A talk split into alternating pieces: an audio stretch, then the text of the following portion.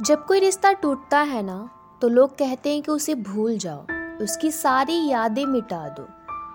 लोग कहते हैं कि नेवर रीड ओल्ड कन्वर्जेशंस लेकिन मैं कहती हूँ कि पढ़ो, उन्हें बार बार पढ़ो। देन विल सी यू ना, कि लोगों ने शुरू से आखिर तक कैसे रंग बदले हैं। देखो, जब कोई रिश्ता टूटता है ना तो वो हमें बहुत कुछ सिखा कर जाता है। वो हमें हमारी गलतियाँ तो सिखाता ही है साथ ही साथ सामने वाले इंसान के नए चेहरे से हमें मिलाकर जाता है।